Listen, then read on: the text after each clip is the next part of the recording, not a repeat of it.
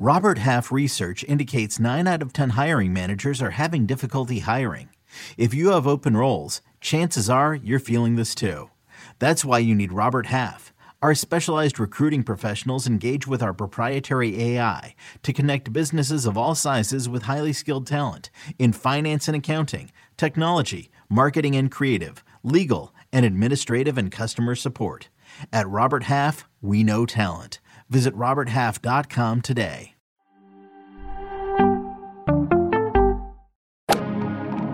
Freaking first cut. Golly.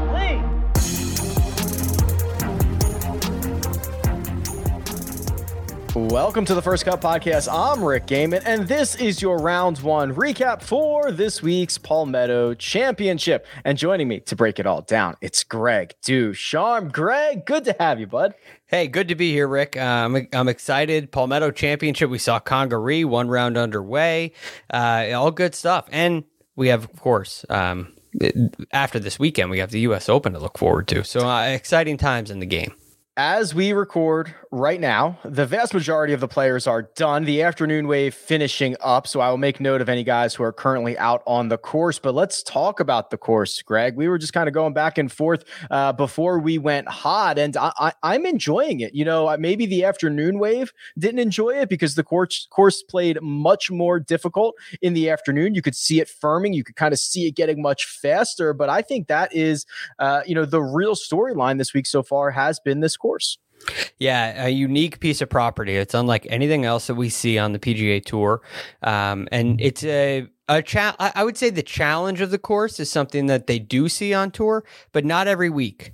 So it is it is pretty cool to watch, and you could really see, as you pointed out before the show, Rick, how um, how much the course changed throughout the day. So I would expect tomorrow morning, I would expect the course to be softer than it is this afternoon, but not as soft as it was this morning. So I think the morning wave on Thursday got the biggest advantage, um, and and you'll see the course firm up, maybe even more than it did today. Tomorrow, You're, they're expecting some winds, gusts up to 22 miles an hour or so, which is pretty high. So when you get wind and sun and 92, 95 degree heat like they're expecting tomorrow, uh, it, it can get firm fast on those sandy conditions. Yeah, to put numbers to it, the morning wave uh, played about a half a stroke over par. The afternoon wave about 1.25 strokes over par. So uh, three quarters of a stroke is a pretty significant difference from morning to afternoon. And I think uh, producer Jacob pointed out uh, the observation that I had, Greg, which is these guys are in the middle of the fairway. They're taking divots and sand is exploding from these divots. This this this place is like entirely sand. Yeah, well, you I mean, you look at the the native areas around the golf that are not in the fairway, and it's all sand. So what's uh, what what's underneath the grass? Uh, sand. And sand so that's what you're yeah, that's what you're going to get. But sand creates um, a great playing surface. It really does because it drains really well. Um, you think about like low country South Carolina where I went to college, it was not sandy at all and it would get very swampy. You'd get plugged balls and even when it get kind of hot and humid, it would never really firm up. The course never would get firm. Um, and I, I, think it's really fun to see a, a sand-based course like this because it does get so firm because the ball does roll on the ground to give you an idea, Rick, uh, like the when I was down at Medalist, every week they top dressed. They top dressed mm. the greens every Monday, and the purpose for that was so that um, they could keep maintain the firmness, even in humid conditions at times. So sand is a, a, great way to get a golf course to be firm. Golf course like this, sand. Um, the other thing is too, when you're filling divots in Florida, very common, you just put sand in them and the sand it soaks up the heat even a little bit more and that is how the grass regrows there's no there's no um in many of the courses in florida it's not like there's grass seed in there they just put sand down and it attracts a little bit extra heat so that will make uh that will make the course even firmer when you all you have underneath the grass is sand like that Let's assess this leaderboard. There are currently three golfers in the clubhouse at six under 65. Two of them went out this morning. Let's talk about those guys. And I'm very tempted to dismiss the number one player in the world and talk about my buddy Doc Redman, who is currently atop the leaderboard. But we'll, we'll start with DJ. He has the honor here, okay, number one okay. player, six under 65, Greg, in which he made six birdies. He had zero bogeys. He drove the ball like DJ. He putted the ball. It looked like com- he was in uh, a fairly c- complete control of his game on this Thursday morning. Yes, um, complete control, which is very nice to see. Kind of a patient start.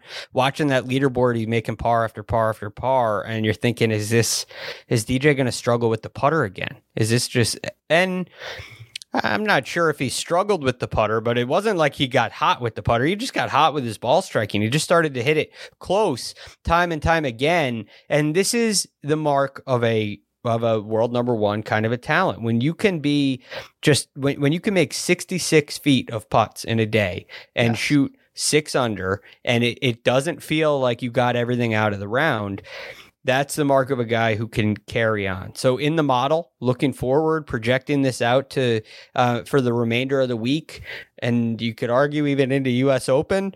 Uh, this is the guy. This is the model. Impressive stuff from DJ. I'm wondering if those U.S. Open numbers have moved yet. Uh, might have to check out what DJ's U.S. Open numbers. I think he was 14 when we talked about it on Tuesday. Maybe does that sound right? 14 to one. Uh, yeah, it does. I'd have to go um, check. But I think that's what he was last time we talked about it. Yeah, we got to look into that because you might want to make a move quickly here before. Yeah, well, I, I mean, our, yeah. Our, our friends at Data Golf have Dustin Johnson winning this golf tournament 25% of the time. That's a lot for there's three yeah. or four or five guys at six under already, and we're one round in. That yeah. is a huge number. The other thing, and, and this illustrates your, your point, Greg, Dustin Johnson had a seven hole stretch on Thursday where he did not have a birdie putt outside of 12 feet when you are putting on every hole from inside of 12 feet, you are doing something right. And he gave us a classic DJ quote afterwards. He said, and I quote, I don't know. I just hit shots. Wherever it goes, it goes. That's yep. DJ. There's such a beauty to that. Um, uh, look, I, DJ in the media, I do think uh, he gives off a little bit of a um, he portrays something that isn't 100% true, but there's a lot of truth in that. And it's that kind of caveman golf like approach that allows him to be so resilient. It allows him to flip the switch, as we say, and go from a guy who looks like he's in struggling form to a guy that looks like the number one player in the world overnight. Um, at least it's overnight through our eyes. Um, so it, it is amazing. There's a beauty to it. Um, and that simple approach, I think, also makes it really easy to repeat, um, to play a great round after a, another great round. It allows him to play very well in difficult conditions. Um, so there's so many things that are very uh, positive that a, a mental coach would would in, would try to get you to do as a player. And Dustin Johnson does those things so well and has for uh, has forever. William Hill has Dustin Johnson at 16 to 1 to win the US Open. That number will not stay there, especially if he continues on this trajectory this week. The other man who shot a 65 this morning, my buddy Doc Redman, and he did it with birdies at 12, 13, 15, 16. Doc has been slowly starting to turn the corner. This the, the beginning of 2021 was not the start of the year that he wanted, but I do wonder, Greg, and we kind of uh, mentioned this earlier in the week. This is an opportunity opportunity for a lot of guys in this field to just be licking their chops, an opportunity to take advantage of a weaker field before a, a major championship where they still hand out 500 FedEx Cup points, they still hand out jobs, they still hand out $1.3 million to the winner. And all of these guys not named Dustin Johnson near the top of the leaderboard are certainly eyeing those things this week. Yes, and it's so um, it's so easy to look at this and say DJ's the best player in the world. He's going to go and win this tournament. You start looking at some scoring averages between the best player in the world, the 150th best player in the world, and there's it's such a small margin. It's mm-hmm. such a fine line. We talk about how the line is blurred between a Corn Ferry Tour player and a PGA Tour player.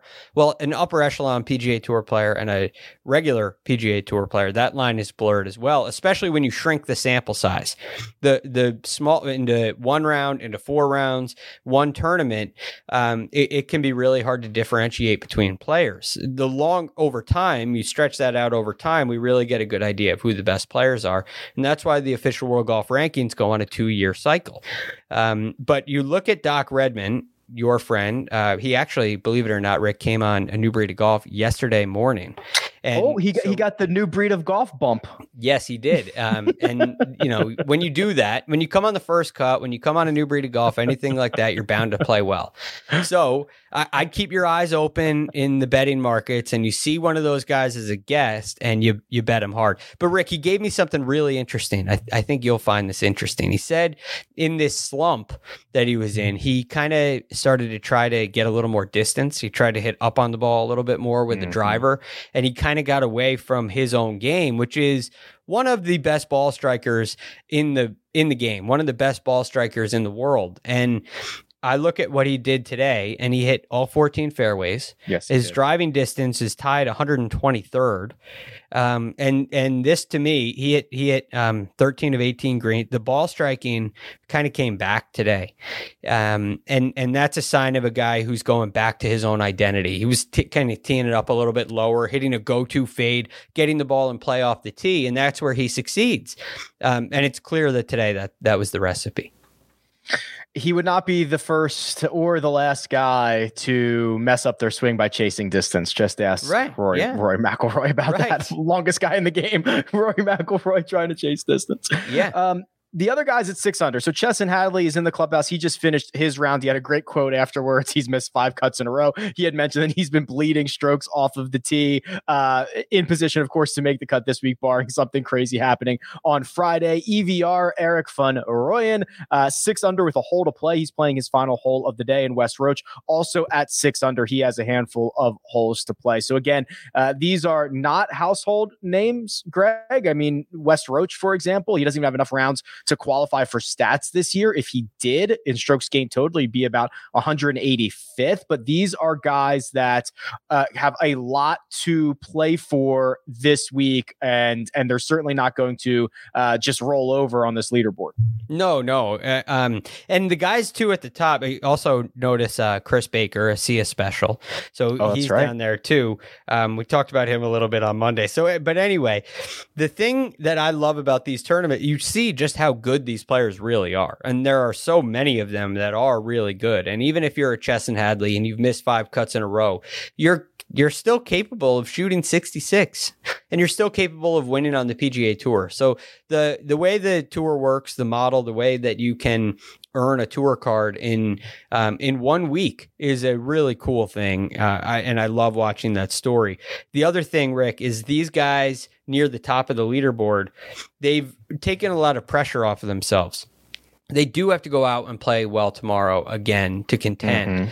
But if you're like Brooks Koepka and you're going to go shoot over par on one day, if yep. your bad round is the first round, it puts you you now have to go out and play great on Friday. Where these guys in the top ten um, and even a little bit further down the board, I'd say the the three unders are included in that. Um, they they have a, a sense where they can play the right shot at the right time. They don't have to press at all tomorrow. And it's a big advantage. So um, I give a lot of props. I give a lot of lean to the guys that played really well today um, going forward in the week. Speaking of Brooks Koepka, um, because you brought him up here, he did not. So one over par. He is currently one shot off the what would be the current cut line. That is obviously going to change over the course of the next 24 hours. But he gained over two strokes from tee to green. He gained off the tee. He gained on approach. He bled strokes on the green. Greg, uh, two and a half down on the wrong side there with the flat stick, which has been at times the one thing that has held him back.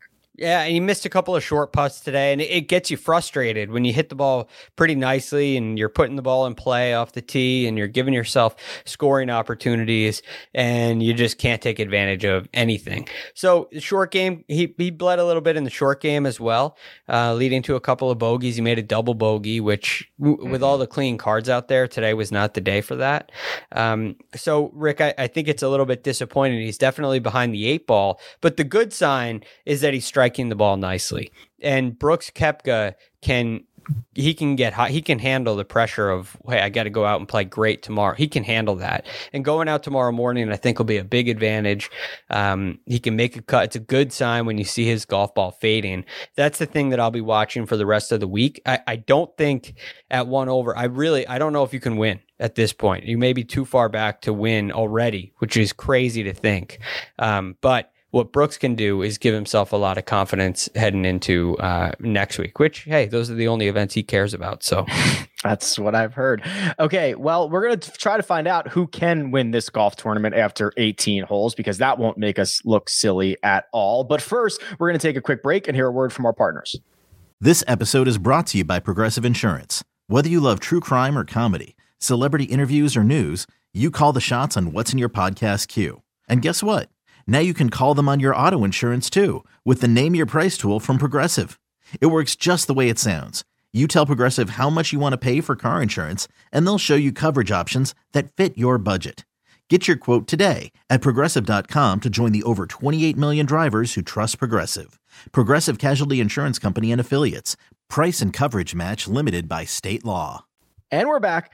Pulling up the odds at William Hill, Greg, it should be absolutely no surprise that the number one player in the world, who is currently, at the moment we are speaking, tied atop the leaderboard, is your heavy favorite. He is plus 225. The next closest or the next shortest odds, EVR and Harris English are both 12 to 1. Doc Redman at 16 and Johnny Vegas at 18. Not a lot of established winners, certainly behind DJ and you know what the scary part is about Dustin Johnson for the rest of the field, Greg? Um, not only did he play great in every single category, he played the the three par fives even par. Yeah, like come on, man, is he just gonna is he just gonna torch this thing? Uh, I I I don't know if he's gonna just torch it. I I do think he's gonna win. I, I really do. Um, it it um I, I don't know, Rick. It's hard for me to put words to it because I think this is kind of important to him. I think he's tired of playing poorly, uh, and and so there may be a little bit more focus with the U.S. Open coming up. A lot of attention has been drawn elsewhere. Not that not that DJ's looking for attention, but guys have been getting too close to that world number one spot for him. Mm-hmm. So maybe he's a little bit more motivated right now. Maybe he's found something on the greens, but. I mean, two. What is that? Two? Is that two and a quarter to one? Yes. plus 225 two and yeah. a quarter to one after yeah. one round is yeah. um that that is those are short odds i don't know it might be worth it I mean, they're very short, right? It's the number one player in the world. He's he's atop the leaderboard, but there are a lot of guys. I, I, mean, this is one of the things where you know if DJ goes out and does DJ things, or he just shoots, you know, has this B minus game for the rest of the week, is that good enough to win? Or can one of these guys, can a Wes Roach have a ceiling week? Can a Doc Redman have a ceiling week? You know, three more rounds of this. Doc is sixteen to one. You go a little bit further down the board. Tommy Fleetwood, who uh, still yet to win here in the states, he's three shots off the lead as we speak. He's 22 to 1. So I guess the good news, Greg, is if you just want to fade the Dustin Johnson victory, you're getting great odds on everybody else because William Hill has has essentially said DJ's winning this thing. Right. And there's a there's such a real possibility that he doesn't win, clearly. Um I mean, if Dustin Johnson has a couple of pedestrian rounds, if he if he hits the ball just the way he did today for the next 3 days and puts just okay, he might not win. I mean, you're going to have to make birdies. You're going to have to shoot some scores out here to win. Uh, another guy I'm looking at, Ian Poulter at 28 to 1, is a guy who's hitting the ball much better. At the Charles Schwab Challenge last week, he had his best ball striking performance of the year um, with his irons off the tee, tee to green. It wasn't his best off the tee, but it was his best uh, approaching the green. It was his best tee to green, and he's a great putter with great short game. So conditions get a little tougher. Uh, I think that could benefit in Ian Poulter, and he's playing for a lot. He's playing for a spot on the European Ryder Cup team. So it's an important year for him. You know he's motivated. Harris English, another guy that I think could could really make a charge. Um, and and it you don't know. It's so deep right now. There are a lot of guys. DJ is going to have to play well in order to win, and it sounds so silly, but you look at those odds, and it, it doesn't really indicate that. Um, yeah. And I, I still think it's going to be a challenge for him to win, even though I do think he will. I'm glad you brought up Poulter. He's 28 to 1. Uh, he stole a stroke out there. I think he made like a 50 foot putt from just off the green, but he only gained a half a stroke putting and he was phenomenal from tee to green. 3.44 yeah. on the positive side from tee to green. If Poulter does that, that's the scary stuff, right? He's usually so reliant on the short game. If he's at all a positive gainer on approach and off the tee, I think he can contend. He uh, he's he's that type of short game talent. Yeah, I got him at. Would you you had him at what three four four? Yes. Uh, so I think that's seventeenth. I, I think that's 17th yeah. in the field, tee to green. When he's positive, to your point, Rick, and it's not all short game based, um, it's a really good sign. And I I think he's extremely motivated to win. Remember what he did in the Houston Open, his only PGA Tour win, but mm-hmm. it was with his back against the wall to get into Masters.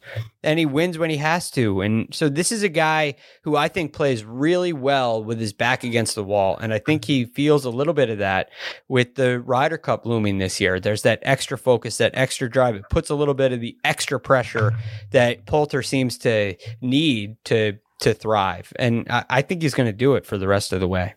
All right. I think I'm going to put in a doc bet and a Poulter bet tonight. I, I think those, yeah, I, I really like a doc bet too. I, I yeah. do. I think he's um, confident. I think he's comfortable here. He's a he's he went to Clemson. He's comfortable yeah. in this kind of heat, this kind of conditions, um, and I think he's getting back to the the statistics from today. Tell me one thing. What he told me in in, in an interview tells me the exact same thing. And when those two things align, it's a good sign. So I, I think he's riding on um, on some real confidence with the ball striking. I love it. Would get him into Torrey too if he uh, if he went out and won it. So there you go. We'll yeah, see. there you go. All right, that'll do it. Um, we will be back after round two, round three, and round four to cover the rest of the Palmetto Championship. But for now, let me thank producer Jacob. He does all the hard work behind the scenes. That right there, that's Greg DuCharme. You can find him on Twitter at the real GFD, and you can find me at Rick Run Good. This has been the first cut, and we'll catch you next time.